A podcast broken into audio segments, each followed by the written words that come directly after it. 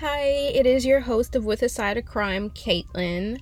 I did want to acknowledge that we are a little bit off schedule, just a lot of things happening this summer. Um, but I'm trying to get back on track, and I know I was supposed to drop last week, but I'll be dropping this week instead. So sorry for that little mix up. Um, thank you for being here if you have been here before, and if you're not, if you haven't been here before, then I definitely appreciate you being here now, if you haven't been here before, I just want to let you guys know that this podcast mainly focuses on um, missing and murdered black and other people of color, but there will occasionally be some non black cases, I guess, non black, non person of color cases um, that I put in there because everyone's story does deserve to be told before I get into things, I would just humbly ask if you feel called to it um, to please leave a rating, please leave a review. That is one of the best ways to spread the word about the podcast. And I feel like, not just because it is my podcast, I feel like other podcasts like this do deserve some shine and some spotlight because I know a lot of these people's stories do not get told in the mainstream media. But with that being said, we are going to dive right into our case for the week. And this week we are talking about Shantina Marie Smiley. Now, her case is a little strange, a little bizarre, but we're going to try our best to make sense of it together. Now, a little bit about Shantina. She was 29 years old when she went missing in March of 2010. She didn't go missing alone, though. Her son was with her, and he went missing as well. Azriel Carver, Shantina's eight year old son, was in the car with her when they were last seen on March 13, 2010. The pair were in Olympia, Washington, on their way from Silverdale to Castle Rock, Washington, to visit family. A series of strange events happened on the trip to their final destination. Around 8 p.m., Shantina and her son were seen at a mom and pop shop called the Handy Pantry Food Store buying something. At 9:08, Shantina and Azriel pulled up to the Martin Way Diner where they went in, ordered a corn dog to go, paid, went outside. Shantina tripped and fell, and then they got in the car and left without the corn dog. So, surveillance cameras show Shantina and her son at 9:55 still in Olympia. They're peeking into a place called the Gull Harbor Market, which was closed at that time. Um, without knowing what else to do, Shantina stopped at our residence around 10 p.m. She needed directions and she needed to use their phone as well. This residence did belong to an elderly couple. They invited Shantina in, they let her use their phone, and they gave Azriel a piece of pizza. Shantina called her grandfather to tell him that they were lost, but that she was on her way. She also mentioned that she had been in an accident, but doesn't specify if it was when she fell or if it was referring to something else. And then after this incident, no one saw her from Shantina or her son again, and they never arrived at their destination. Shantina's family is fearful that she asked the wrong people for help and she may have been abducted abducted along with her son.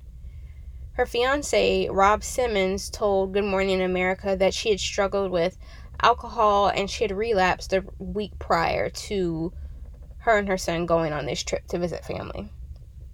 He said that he wasn't sure how to keep going and that he had spoken to Shantina before her and her son set off on their trip to Shantina's stepfather's home, which was just two hours away. Shantina told Rob that she was getting ready to hit the road, and Rob replied that he'd see her there because he did expect to catch up with Shantina and her son so that they could drive down together. But he never saw the two again. He described it as feeling very empty and dark without them.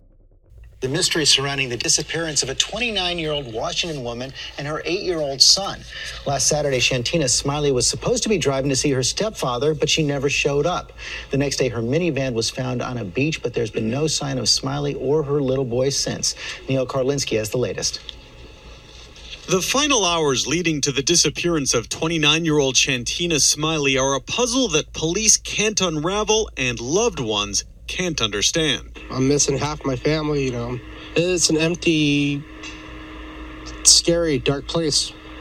The trail of this young mother and her eight year old son, Azriel Carver, runs cold along the water outside Olympia, Washington, where her minivan was found stuck in the mud, doors open, with Smiley's wallet still inside. It would be hard to wind up here by mistake. The area couldn't be more remote and is nowhere near her intended destination. Her fiance now says she is a recovering alcoholic and suffered a relapse a week ago. She was on her way to see her stepfather, but police now believe Smiley was traveling the wrong direction just before vanishing.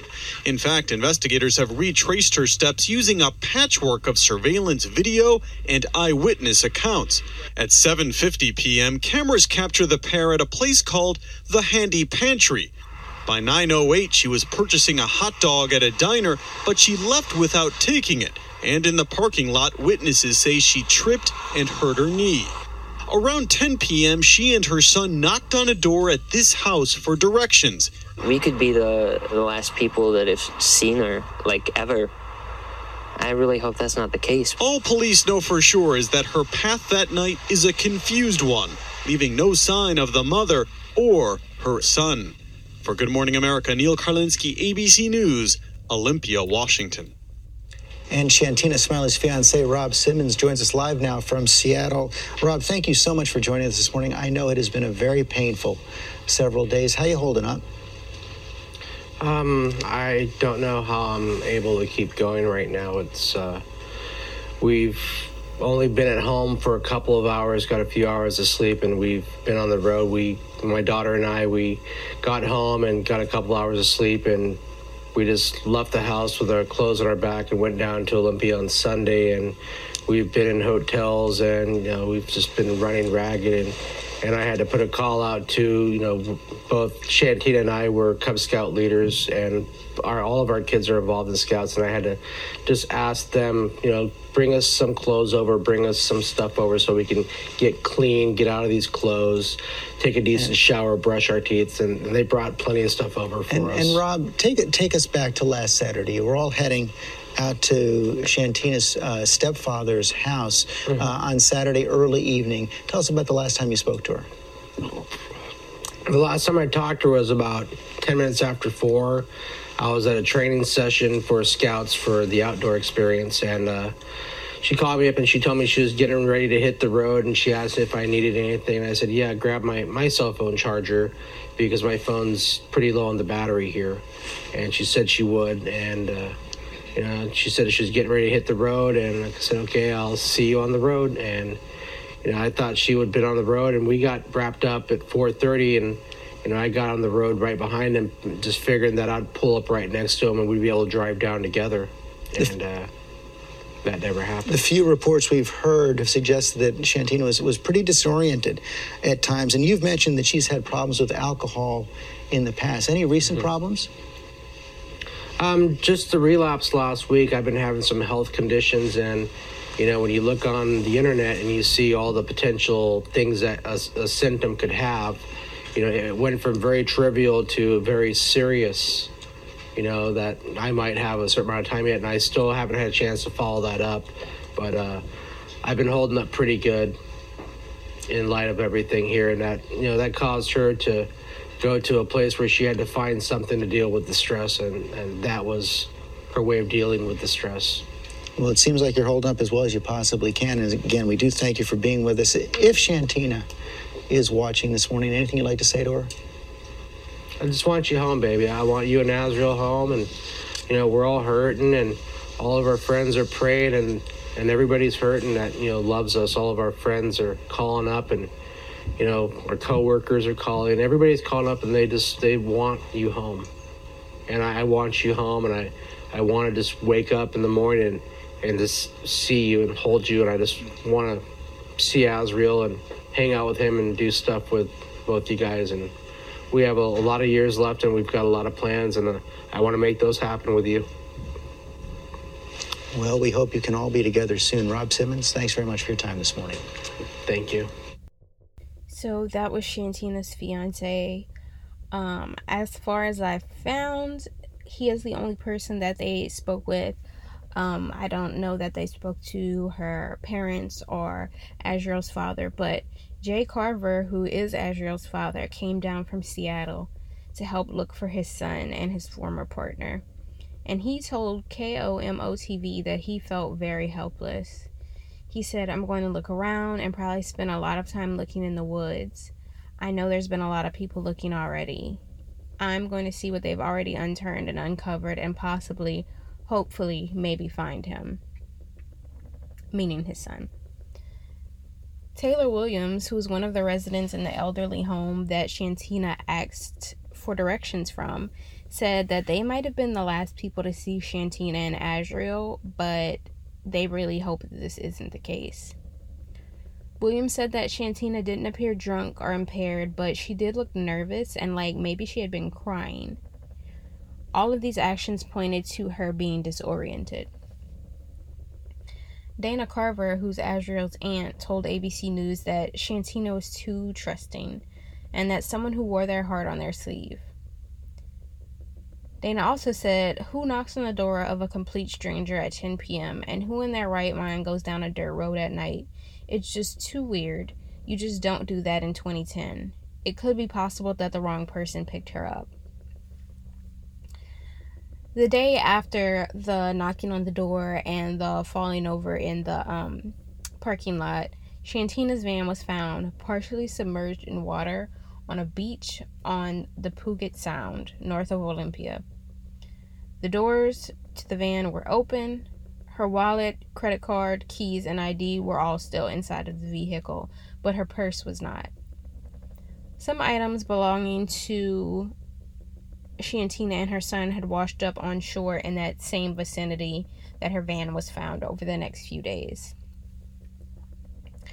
Five days after their disappearance, Azriel's body washed up on the beach at the south end of Fox Island near Gig Harbor, Washington, which is 16 nautical miles from where the van had been. And for those that don't know, a nautical mile is used in the air, marine, and space navigation. A nautical mile is slightly longer than a regular mile on land. It's 1.1508 miles or 6,076 feet.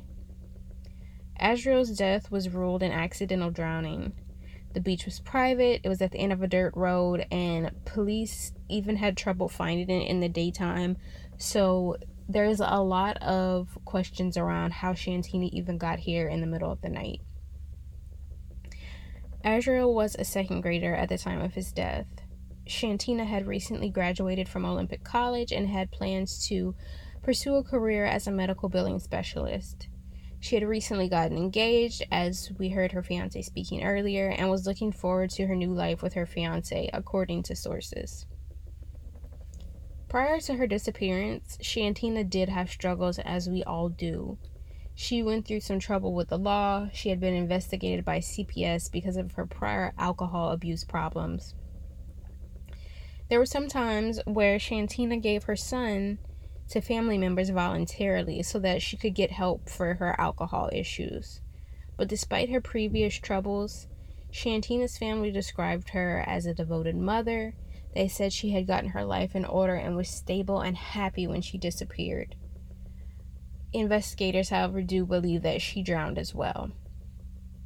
One of the detectives says that he doesn't know if there is a crime here, so there was no suspect at the time, but they're uncertain if this was foul play. If this was just an accident or if Shantina left voluntarily. They're also unsure of why Shantina was in this area in the first place, if she even was, or if her vehicle was just dumped here. Divers searched the water for Shantina for two days in a row.